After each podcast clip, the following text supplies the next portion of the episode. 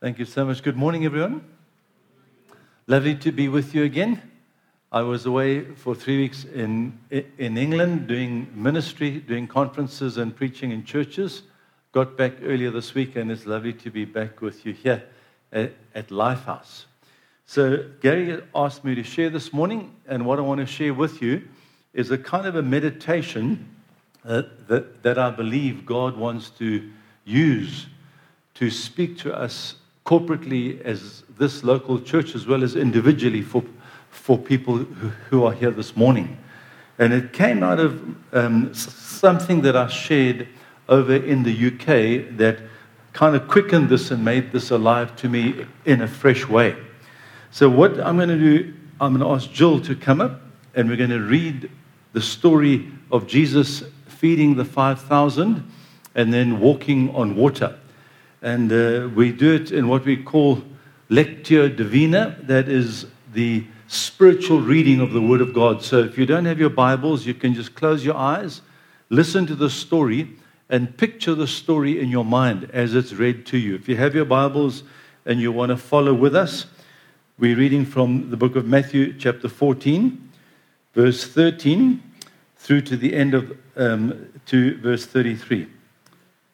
Matthew chapter 14, from verse 13 through to verse 33. Morning, everybody. So I do find as I read, um, and I read slowly, I will read slowly, it does help if you close your eyes. So you just focus in on the Lord and, and, and the story and use your imaginations. When Jesus heard what had happened, he withdrew by boat privately to a solitary place. Hearing of this, the crowds followed him on foot from all the towns. When Jesus landed and saw a large crowd, he had compassion on them and he healed their sick. As evening approached, the disciples came to him and they said, This is such a remote place, and it's already getting late. Send the crowds away so they can go to the villages and buy themselves some food. Jesus replied, They do not need to go away. You give them something to eat. What? We have only five loaves of bread and two fish, they answered. Bring them here to me, Jesus said. And then he directed the people to sit down on the grass. Taking the five loaves, and the two fish, and looking up to heaven, he gave thanks and he broke the loaves. And then he gave them to the disciples, and the disciples gave them to the people. They all ate and were satisfied. And the disciples picked up 12 basketfuls of broken pieces that were left over. The number of those who ate was about 5,000 men, besides the women and the children. Immediately, Jesus made the disciples get into the boat and go ahead of him to the other side, while he dismissed the crowd. And after he had dismissed them, he went up on a mountainside by himself to pray. When evening came, he was there alone. But the boat was already a considerable distance from land, buffeted by the waves because the wind was against it. During the fourth watch of the night, Jesus went out to them, walking on the lake. When the disciples saw him walking on the water, they were terrified. It's a ghost, they said, and cried out in fear. But Jesus immediately said to them, Take courage. It is I. Don't be afraid. Lord, if it's you, Peter replied, tell me to come to you on the water. Come, Jesus said.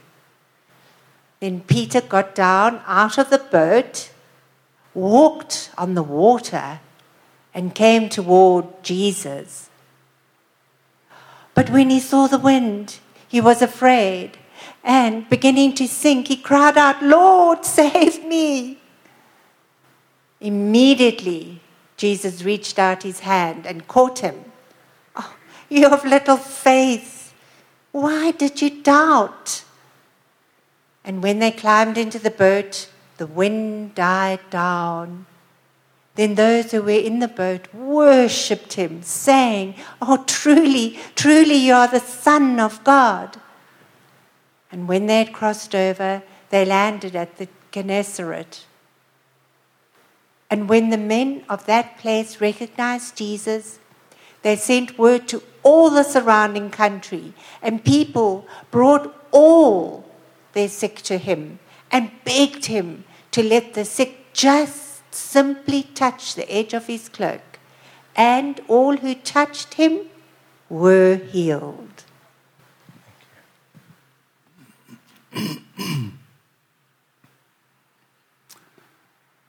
Often, when we hear the scripture just being read to us like this, and we just live into it in our minds and, and listen carefully, then we begin to hear God speak to us. And sometimes a particular thought, a particular phrase is highlighted in our minds, and our attention is, is drawn to it. and that's often God beginning to speak to you through the reading of His Word. So, God has already begun to speak to some of you by just grabbing your attention with a phrase or a word or a concept that's already come from here. But what I want to do is just share some thoughts and, and again, just listen to God. Let the Lord speak to you. When I've finished, we're going to have a time of waiting on the Lord and we're going to practice what we preach. because God is here and He wants us to walk on water. So the context of the story is important. It's almost divided up in half, these two stories. The first half is in the daytime, the second half is in the nighttime. And the first half is about all the healings and the miracles. The second half is about another miracle, but in the midst of trauma and difficulty. And we all have the daytime of the breakthrough of the kingdom of God in our lives where things go well and we're working with Jesus feeding thousands of people. but then we also all have the dark time uh, in our lives when there is storms and difficulties and we are working hard rowing against the wind. But then in the midst of it, Jesus comes to us. So, what I'm going to do is draw this contrast and um, go through the story and make some comments as we go along. So, the context of the story is important where uh, Jesus had heard that John the Baptizer had been beheaded and that uh, discouragement uh, uh and pain for Jesus caused them to withdraw to a quiet place with his, his apostles. But then it says, the crowds heard that Jesus had withdrawn to a quiet place, and they came there in the thousands to him. And when he saw them, he had compassion on them and he healed their sick. So, just to say to you, often in life and the busyness of life, there are moments where we feel we need to withdraw, to be quiet, and to renew our strength and renew our energy. But in Gauteng, life is a way of still pushing in.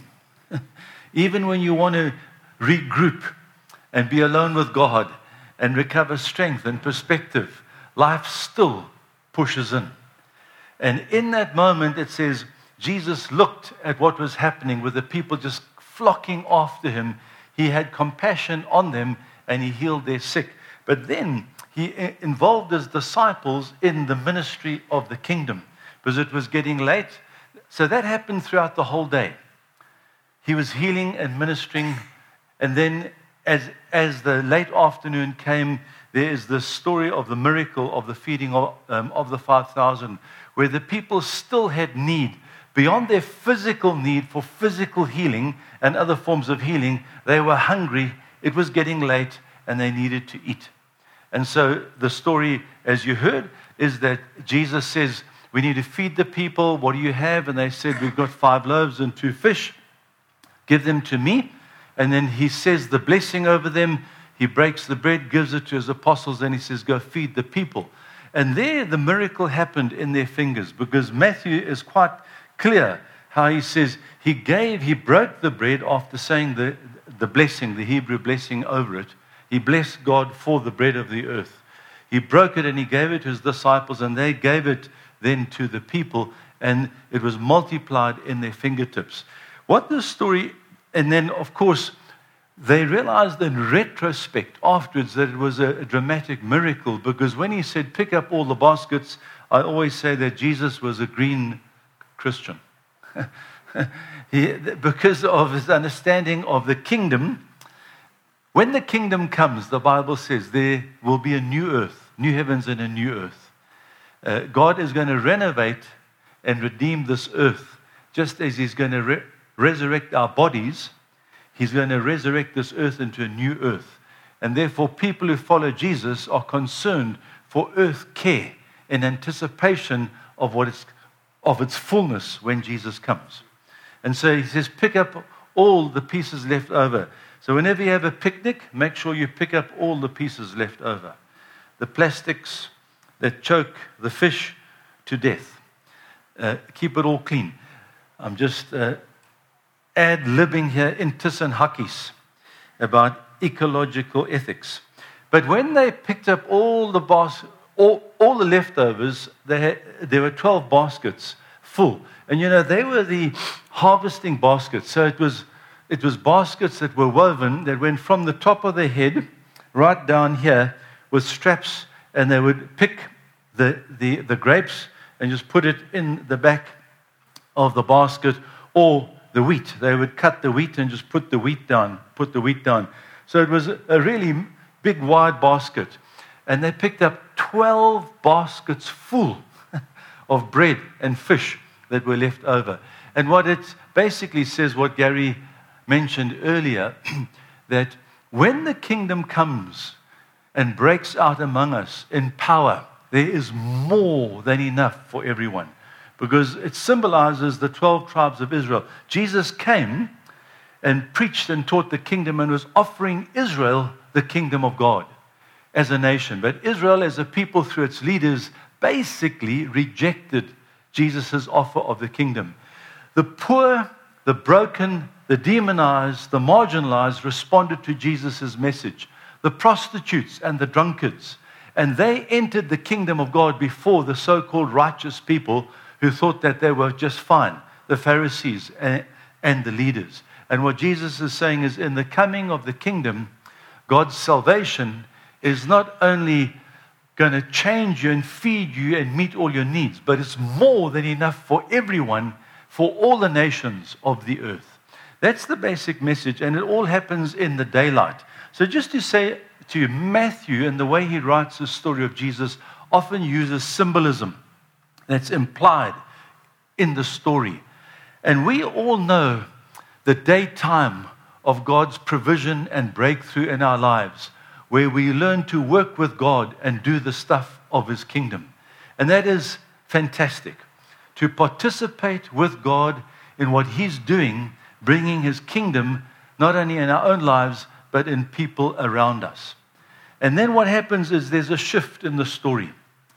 And in our lives, we need to learn to work with God in the daytime of His kingdom come. but also we need to respond to God in the nighttime when things get difficult and it no longer seems all straight and clear.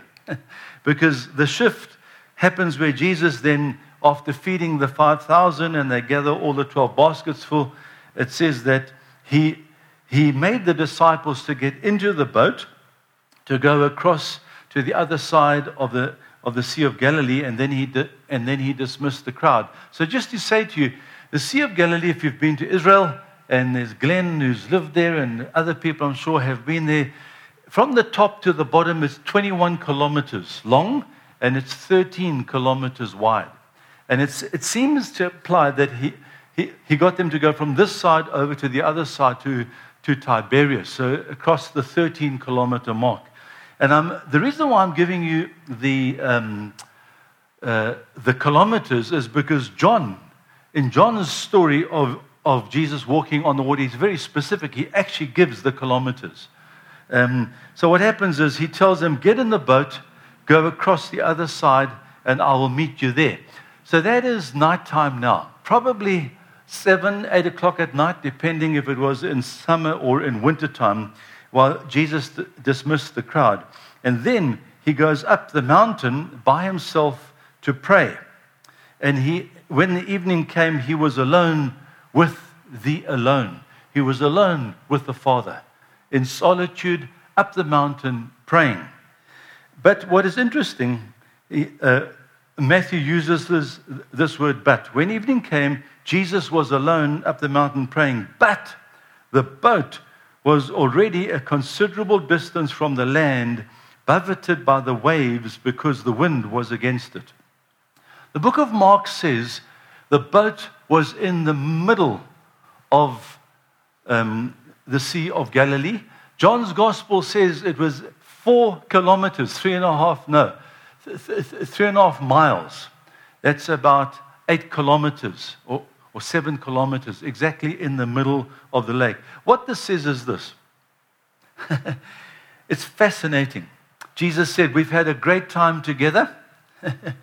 now you go off onto the, the uncertainty of the ocean, in the security of what you know works, which is your boat.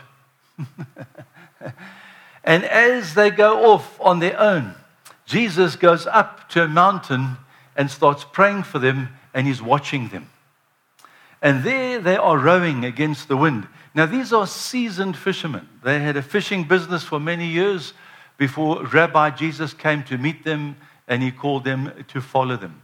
And so, just to say to you, the, the whole story and the mood shifts to this idea that, that you may feel that you've been rowing against the tide with the difficulties of life for a long time. They set out eight or nine o'clock at night, maybe as early as seven o'clock at night. And it says here quite specifically that during the fourth watch of the night, Jesus went out to them. So the Romans, the, the, the Roman um, time was the, the first watch of the night was from six o'clock to nine o'clock at night. The second watch was from nine to 12 o'clock at night. The third was from 12 to, to 3 o'clock in the morning. The fourth watch was from 3 to 6 o'clock. Sometime during the fourth watch, maybe 5 o'clock in the morning, maybe half past 4 in the morning, it says that Jesus came to them walking on the water. Again, John's gospel and, and Mark's gospel is more specific. It says Jesus saw them struggling against the wind. So, to put it in modern day revised Alexander paraphrase, the RAP version, RAP, revised Alexander paraphrase, Jesus was up the mountain praying the whole night from 7, 8 o'clock right through to 5 o'clock in the morning. And while he was praying, he was watching them. The implication is he was praying for them the whole time, and they didn't even know it. They didn't even realize it. And you know, this is also symbolically this wonderful picture between the earthly life of Jesus and his three and a half year ministry of signs and wonders and miracles then his death and burial and his, his resurrection and ascension into heaven to sit down at the right hand of the Father and to intercede for us. After his resurrection and his ascension, he, he sends the, the church out. He says, Go into the sea and the troubles and the pain of all this world and make disciples of me. And while he ascends into the mountain and sits down at the right hand of the Father, and he watches us and he's praying for us in us, in our life and journey and ministry, working against the wind.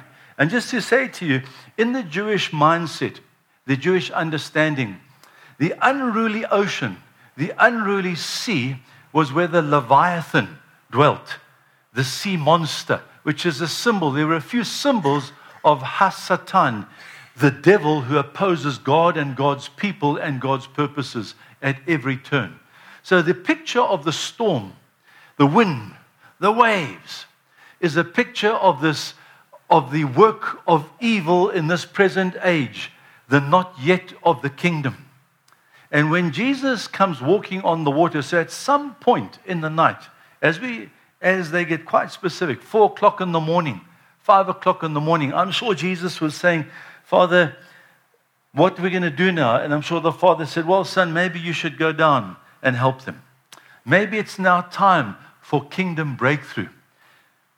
They've been struggling for a long time in a long obedience in the same direction, not getting too far in their own energy and power. and by that time, probably Jesus had seen Peter use strange languages. You know, you're going to, you're to imagine your way into the story and think about them as if you were there yourself. And imagine rowing a boat for eight hours from eight o'clock at night to four o'clock in the morning, five o'clock in the morning, against the wind, and only getting halfway, about seven, eight kilometers halfway across the lake. You, by that time, must be saying, ah, I mean, you, were, you would be very tired You'd be very angry. You'd be frustrated. You'd be probably saying, if Jesus were really the Son of God after multiplying all the bread, he would have known when he said to us, Get in the boat and go across the lake. If he were a prophet, he wouldn't have sent us across. He would have known there would have been a wind. You know, all the doubts and the questions that start coming? The anger builds, the frustration builds, the pain builds, the exhaustion builds.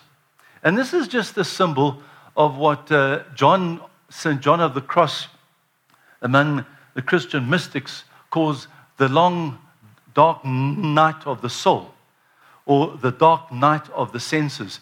Every one of us in life have, we have times where, as it says in the book of Ezekiel, every, Ezekiel 34, every sheep has its dark and cloudy day. Do you know what I'm talking about? Have you seen this movie before? so, just this week, one hears of news of one's parents that causes tremendous uh, anxiety and even trauma and is a big challenge. And the, and the question is, how are we going to respond? How are we going to respond? Jesus knew when he sent them across the lake in the boat that this would happen. Jesus intentionally allowed it to happen. Otherwise, he would have stopped it, he would have prevented it. We have to conclude he was fully aware and he knew and he allowed it, but he was praying for them. And let me tell you, there's nothing that can happen to you in the dark night of your soul in terms of circumstantial opposition and troubles that cause real trauma and exhaustion whereby Jesus is not watching and Jesus is not praying. Jesus knows it all. There is nothing hidden from his eyes or his knowledge. And he is not absent. He may, be, he may seem far away. He, it may seem that the heavens are brass. When you say, Oh God, oh God, oh God, help me, and nothing comes through, and nothing happens, and God doesn't answer, He doesn't give you a word. but he is there watching and praying at the right hand of the Father, interceding for us. Twice the Bible says that in Romans chapter 8, where Paul says, Jesus is at the right hand of God interceding for us. Hebrews chapter 7, verse 25, it says that Christ ascended to heaven, sat down on the, on the right hand of the Father to intercede for us. Just think of that. Jesus is praying for you. Jesus is talking to our Father, his Father, and your Father, and my Father, for you, asking the Father to send his Holy Spirit to help you and intervene in your time of darkness. You know, Jesus said to Peter, Peter, I am going to, one of you will betray me, and I'm going to be um, crucified and buried, but I will rise again. And Peter says, No ways, no one's going to betray you. No one's going to leave you nor forsake you. I'm not going to leave you nor forsake you.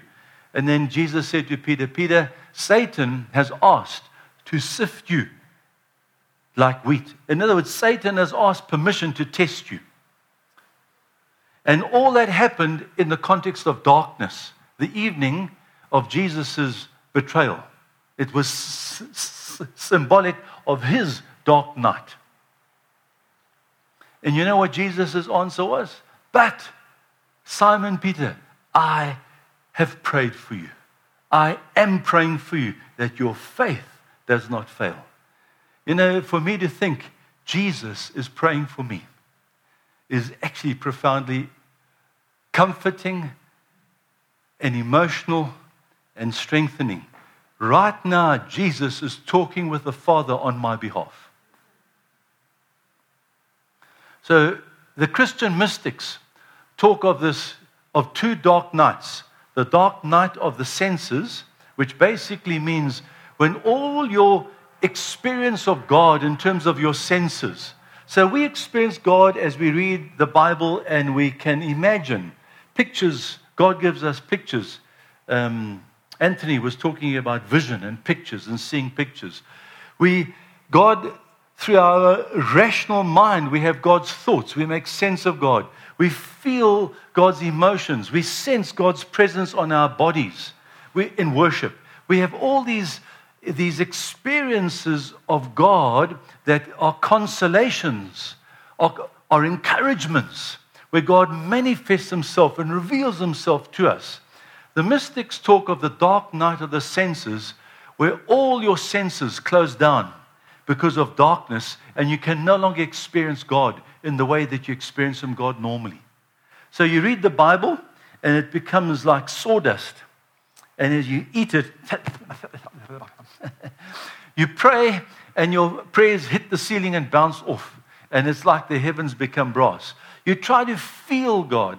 I mean, Jill and I, our, our son, Zander, has, has, in his following Jesus, he says, one of the things I struggle with is I don't feel God. I don't feel God's presence. And we pray for a breakthrough in that area of his life that he may feel. You know, when you don't feel God, you don't sense God, you don't hear God, all your senses are darkened and cut off. What do you do then? How many of you know what I'm talking about? Have you had that experience or not? It's a few of you. And you know that, let me tell you, God allows it. God organizes it as a test to see what's going to happen, how you're going to respond. It's easy to believe God in the daylight when everything is working well and there are miracles.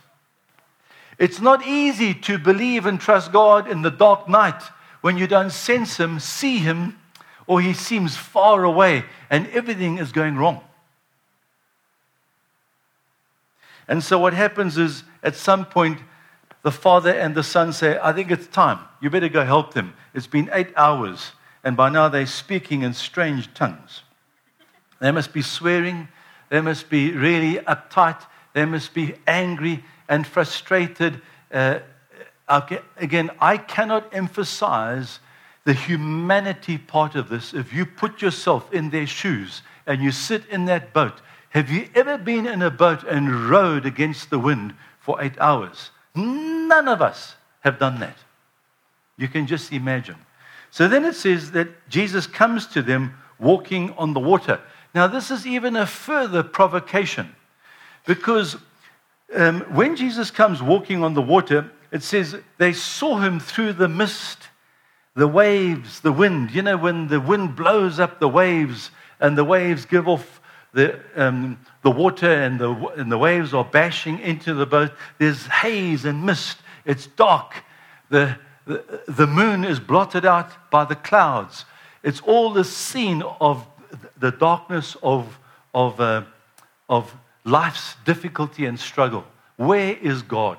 Where is God? God comes to you in the form of your greatest fear. God comes to you in your opposition. God wants you to face what is going on, and in facing it, find God in it because He's present. You know, the Bible says, Jesus says, Blessed are the pure in heart, for they will see God. And Ignatius, the Catholic uh, uh, leader, uh, founder of the, of the Jesuit order, he's well known for saying this in what is called Jesuit spirituality. He says, That means, blessed are the pure in heart. They will not only see God in terms of the sweet by and by, in other words, heaven, where you'll be with the Lord in heaven, but you will see God in all things, here and now. No matter what's happening to you, what's going on with you, if your heart is truly pure before God, you have God's eyes where you see where God is present and what God is doing in every situation. And as you see what God is doing in the worst of the worst, of course, that's when faith grows. That's when your doubts and your fears are overcome. So Jesus comes to them in the midst of the storm, walking on the water, and he appears like a ghost, a spirit. They were even then more terrified. So they were not only in the middle of the sea, where it's deepest and darkest, they were not only after eight hours of exhaustion, but now they see a spook. A spook coming walking to them on the water. So I tell the story in, in, um, as a young Assemblies of God pastor, pastoring Constantia Assemblies of God in Cape Town. The, my colleague Eddie Romans in the Assemblies of God was the colored pastor on the other side of the railway line in retreat. And he invited this young, new Assemblies of God pastor to come down from the mountain of opulence and riches and power across the railway line to this rickety little church in this colored community called the Retreat Assemblies of God. And it was so funny. I went there to preach, and it was this narrow little building with these wooden benches, and I, and, I, and I did a Bible study. And right at the end, I asked for questions. And there was this elderly man right at the back. He stood up. I heard rattle, rattle, and he stood up. And, he, and this guy had like one eye. He, he only had one eye open. And he said, Yeah, broer, but what about spooks? And he is one I, and, and I tried to explain about spirits. The next Wednesday was I, I, I had three Wednesdays Bible study. When I finished the Bible study, I said, "Yeah, any questions?" I hear rattle, rattle, rattle, and he stands up. He says, "Yeah, oh, but what about spooks?" Third Wednesday, what about spooks? I, uh, and no matter what I, I explained, he never understood. I always remember, what about ghosts? You know that this is a specific reference because the Jewish mindset of that day, and if you read the commentaries, it's quite clear. The sailors on the Sea of Galilee were used to storms being suddenly whipped up because of the mountains all around the sea, where the hot air would rise, the cold air would come in, and you could have a sudden storm. And if in the storm you saw a ghost, a spirit, it was the spirit of a dead, a drowned sailor that was coming for you, that was coming to get you. In other words, it was the suspicion and the fear of death. So there were two fears here the Jewish mindset of the storm, which was the power of evil, the, Le- the Leviathan, and there was this fear of seeing a ghost that now you're going to drown, now you're going to die. But Jesus walks on the water. The feet, his feet are over evil. He walks on all the powers of darkness and brings calmness. In Christ, God rules over all evil. No matter how great a turmoil it is, or the waves that, the, that it whips up against you, whatever it does to you, it's under the feet of Jesus. Because when they saw this ghost, he said, Don't worry, don't, or take courage, it is I. The word it is I here in the Greek is the word ego eimi, which is literally, it should be translated I am. Have you heard of the word I am? So in Exodus chapter 3, when God revealed himself through the burning bush to Moses, and Moses said, What's your name? He said, I am who I am. And you're all aware that the Hebrew Old Testament was translated into the Greek language by 70 Jewish scholars in, in Alexandria in about 150 BC. And that Greek translation of the Hebrew Old Testament is called the 70, the Septuagint.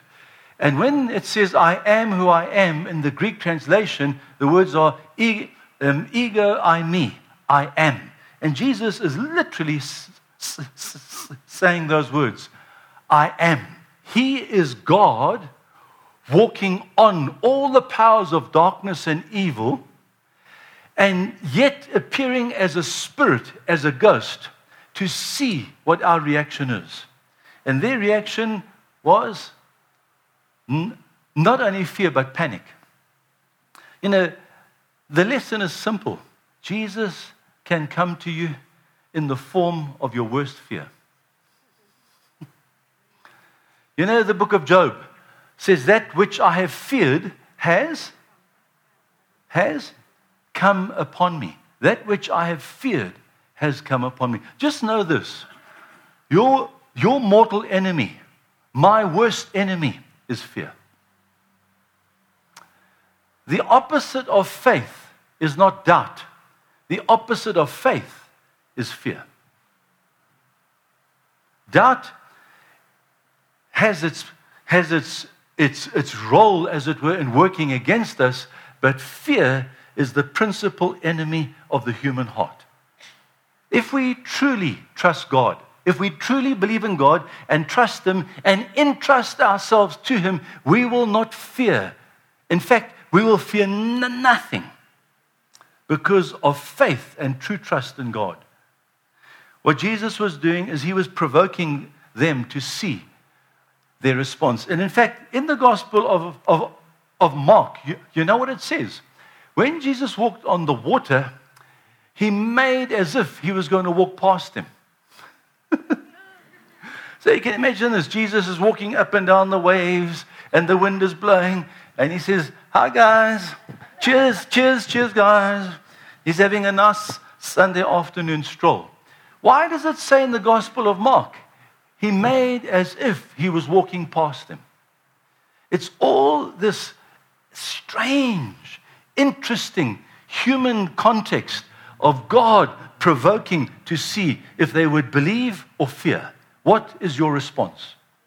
In your dark night, when you are not making much headway and all your senses are no longer experiencing God, do you still then believe or do you react according to your five senses and panic? This is the question. This is the challenge. And so, of course, Jesus helps them and says, Take courage. It's me, because he saw them panicking. He saw them fearing. It's me. Basically, I am. Don't be afraid. And just be aware the word fear, afraid, happens three times in this text. And the word trust, take courage, believe, uh, um, happens twice in this text. So when he says, Don't be afraid, he reveals himself by saying, It is me. They are, they are reassured. So, just this other point before I get to Peter and walking on water. We don't see Jesus clearly for who he really is. We see Jesus through the mist of our own brokenness and our own darkness. And sometimes we squint our eyes and we want to see Jesus more accurately for who he is. The extent to which we know Jesus and see Jesus for who he really is in our lives, to that extent, it evokes faith in our hearts, and we live in the realm of the miraculous. We live in the realm of the kingdom. To the extent we don't see Jesus clearly for who he is, to that extent we are dominated by our five senses and our lower nature in terms of fear and doubt and all the other stuff that dominates human beings. Are you with me? This is the battle of these two dimensions. And so Peter says his responses, and of course, typical Peter, he always speaks before he thinks. So, for those of you who are kind of extrovert, outward people, go getters, impulsive, there's a very good side to you. We won't talk about the, bad, the weak side, but that, we'll just talk about the good side. Typical Peter, he says, Lord, if it's really you, call me to come to you. and then he probably thought, yeah, what did you just say? Um, I mean, again, you've got to say, you've got to look at the circumstance, the waves, the wind, all that's happening. They're tired and exhausted, and here's this drama playing itself out. And then, um, and then Jesus, I'm sure, said, Watch, Father, what happens now? Okay, Peter, come. And it says that Peter then got down out of the boat and walked on water and came toward Jesus. So he had to climb out the boat. He had to climb out and get down off the boat onto the water. I mean, imagine that you're climbing out the boat, and however you got down, and you stand on water, check if it's hard. You, um, he got out, got down, got on the water, and started to walk towards Jesus, looking at Jesus. Looking at Jesus. So, the simple message is this, people God comes to us in our dark night. God comes to us often in the form of our worst fear. God allows things to be dark and traumatic to test your faith and in the midst, he will come to you at his appointed time when he knows you are near breaking point. For some of us, he comes quickly. For others of us, he comes slowly. For some of us, he only comes in the 11th hour. You know that the Bible says in 1 Corinthians uh, chapter 11 verse 13, Paul says, there is no test or temptation. The word, the Greek word peirasmos, temptation, is also testing or temptation. There's no testing or temptation that has come upon you that's not common to all other human beings. And with it, God provides a way of escape because He knows your capacity and will not allow you to be tested beyond your level of faith. Jesus said to Peter, Peter, you're going to be tested, but I have prayed for you that your faith does not fail. So don't don't, um, don't give in. The devil would love for you just to give in. The devil will beat up on you. The devil will make things go wrong in your life. And God is, has a way of allowing it. But God is watching. God is praying. He's with you in it. And He'll come through for you at His appointed time. Keep praying. Keep trusting. God is our way maker. He is our miracle worker. He is the promise keeper. He is our light, not our spook, our light in the darkness. we think he's a spook, but he's not. He's a light in the darkness to come and repel the night and bring the light of day. But we have got to respond. And Peter is the model of the response of faith. Lord, if it's you coming to me, then I'm coming to you.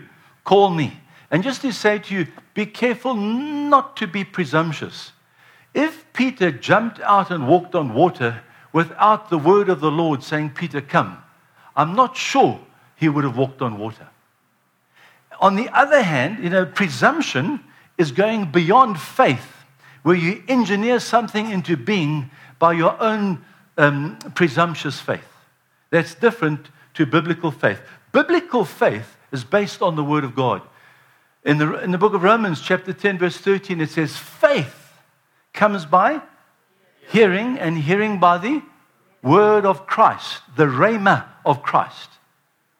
So when Jesus said, Peter, come, that was the word of Christ that came to Peter, that imparted the faith that he needed to walk on water. Presumption is trying to walk on water when you've not had the call of God, the word of God, to walk on water.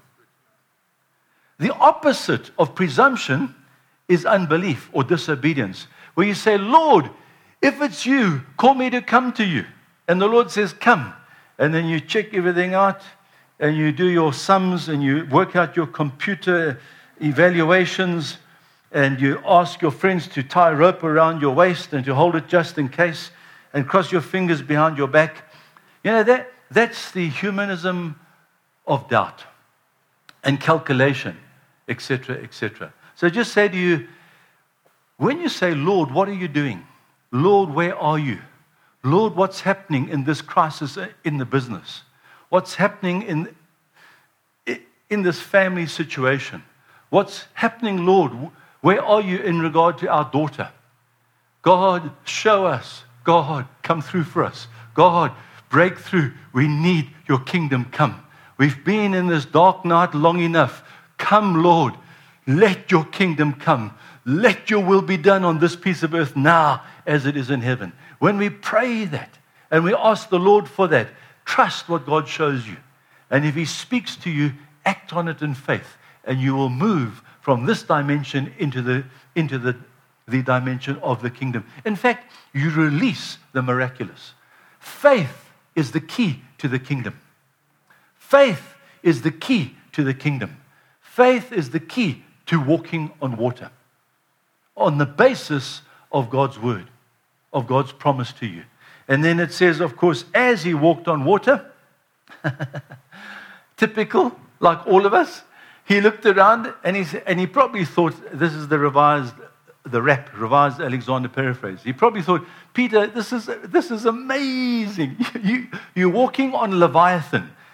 All, if, all the powers of darkness and of the enemy are beneath your feet like Jesus. You're ruling and reigning with Christ. But you know what, Peter? As you look around, you don't normally do this type of thing. What on earth are you doing? Or what on the sea are you doing? Um, walking up and down waves towards Jesus. And he lapsed out of the realm of faith into reacting through his five senses what he saw, what he heard, what he smelt, what he, what he touched. There's another one I'm missing and what he tasted. He tasted the salt water, although the Sea of Galilee is not salt water. So that, that, that demolishes our sermon at this point. But he lapsed back out of faith and reacted to his five senses. Dear friends, living in this place called Johannesburg, the economic capital city of South Africa and also, in a sense, of Africa. It's go, go, go. It's pressure, pressure, pressure. It's perform, perform, perform. It's make money, make money, make money. It's pay the bills, pay the bills, pay the bills. It's push and pull and drive. We are rowing against the wind. And many are exhausted, really exhausted.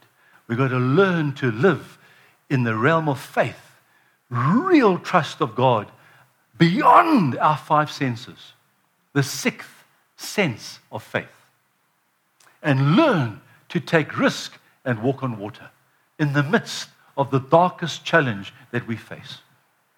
God calls us to walk on water. And that's what I call pushing the now of the kingdom, pushing into the already of the kingdom. Don't take no as an answer. Seek God's yes by prayer and trusting and asking. Jesus said, Ask and keep on asking, and it will be given. Knock and keep on knocking, and the door will open. Seek and keep on seeking, and you will find. It calls for chutzpah.